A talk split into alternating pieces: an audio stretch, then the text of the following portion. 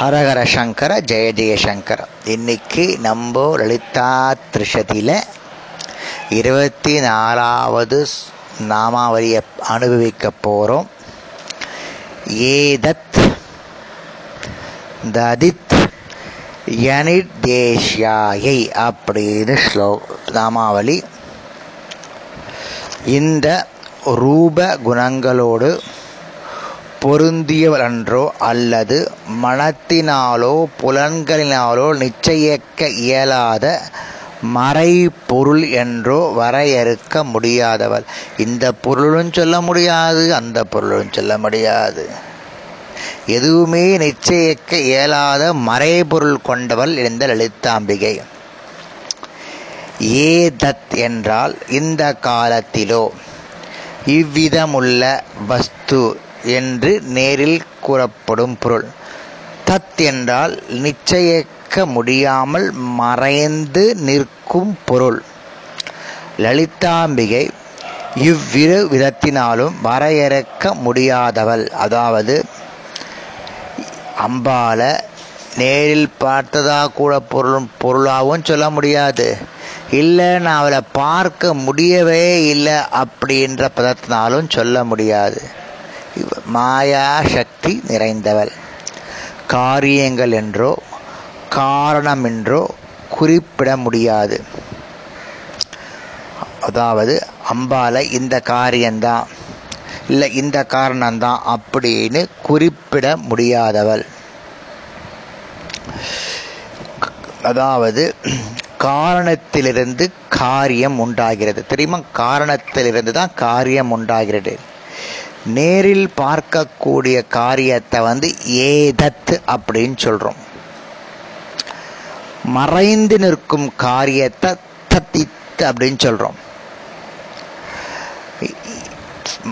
அதாவது திருப்பி சொல்றேன். நேரில் பார்க்கக்கூடிய காரியத்தை வந்து ஏதத் அப்படின்னு சொல்றோம்.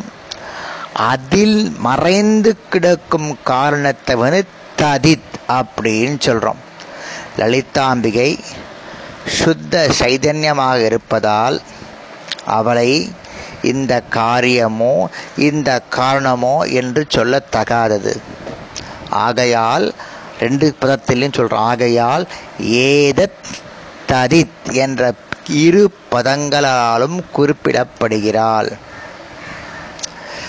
லலிதாம்பிகை ஜீவ சைதன்யமே தான் என்றோ அல்லது ஈஸ்வர சைதன்யமே தான் என்றோ சொல்ல முடியாத ஒன்று.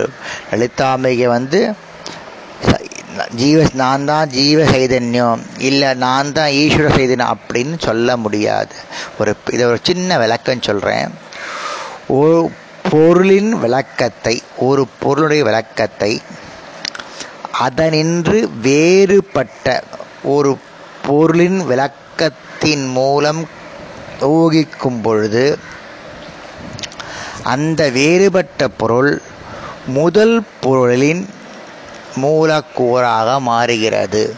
ஒரு பொருள் இருக்கு அதை அறியறதுக்கு இன்னொரு பொருளை வச்சுண்டு தேடுறச்ச அந்த இன்னொரு பொருள் முதல் பொருளுடைய மூலப்பொருளாக மாறுறது.